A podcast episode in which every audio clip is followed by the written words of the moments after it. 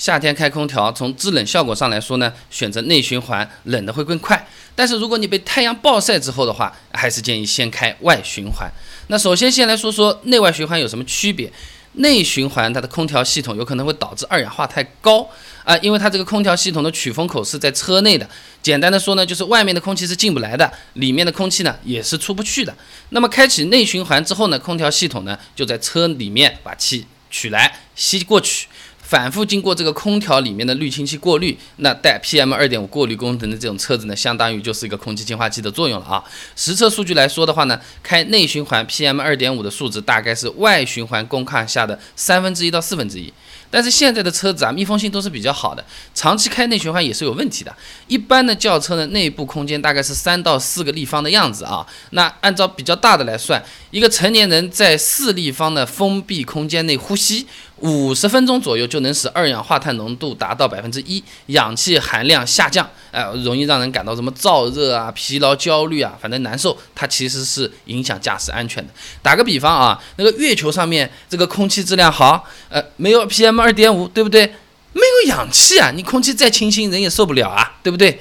那再来说说外循环，外循环这个东西，它相当于是把车子外面的风吸进来，一般呢是在前挡风雨刷的这个下面，前挡风玻璃和这个发动机罩的那个交界处。呃，简单的来说呢，就是出风口吐出来的风呢，是从车外面吸进来的，它能保证车内的空气比较流通，不至于二氧化碳浓度过高或者氧气不够啊。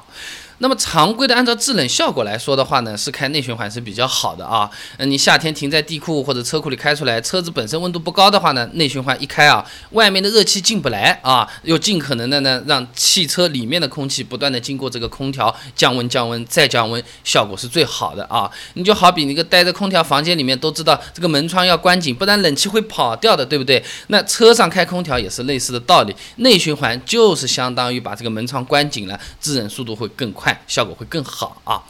那么前面也说了，你内循环开的时间太长，就好像你房门一关，闷到后面闷死了，对不对？啊，你这空气一直不流通，二氧化碳嘛高起来，氧气嘛少起来。所以呢，内循环开个半小时的样子，温度差不多稳定的话呢，还是建议你打开这个外循环，让新鲜的氧气进来啊。那现在比较贵的车子都有自动调节功能的，它前面半小时它内循环你按着了，过一会儿它自己会给你。切换成外循环的比较方便啊，那如果是手动的话，自己按一下也可以啊。但是暴晒的环境就是不一样了啊，这个停在路上叭叭叭叭这么晒啊，温度其实是很高的。那南通大学公共卫生学院它抽检了一百辆轿车，统计了一个数据啊，有六成轿车里面的空气啊，它是超过国家室内空气质量标准的，每立方米中的甲醛浓度是小于零点一毫克，这个是标准，比这个要高了啊。那夏天的这个暴晒，它会让这个车子里面的甲醛以更快的速度散发出来，烤出来了啊！那找了点别人实验的这个数据来看啊，你暴晒一个小时，能使原来每立方米零点一六毫克的这个甲醛浓度上升到每立方米零点三三毫克，哎，超出空气质量指标两倍多啊！那长期接触甲醛，什么慢性呼吸道疾病啊，诱发癌症啊，反正大家都知道甲醛不好，对吧？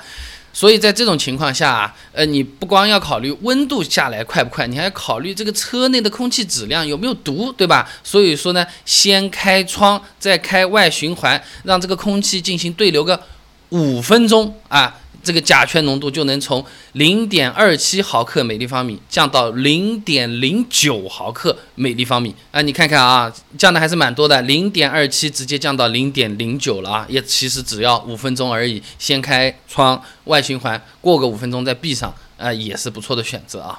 还有一个的话呢，就是你暴晒啊，这个温度高了，对空调系统也是负荷会更大的啊。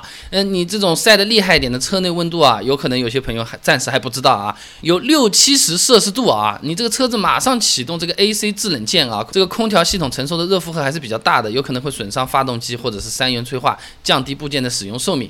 那这种是小概率。再怎么说，你冷冷变慢了嘛，那这肯定是会有影响的。你一杯冰水倒到一杯常温水。里面常温水是变冷一点，你一杯冰水你倒到一杯热水里面，它能变成常温水就不错了，就这么个道理啊。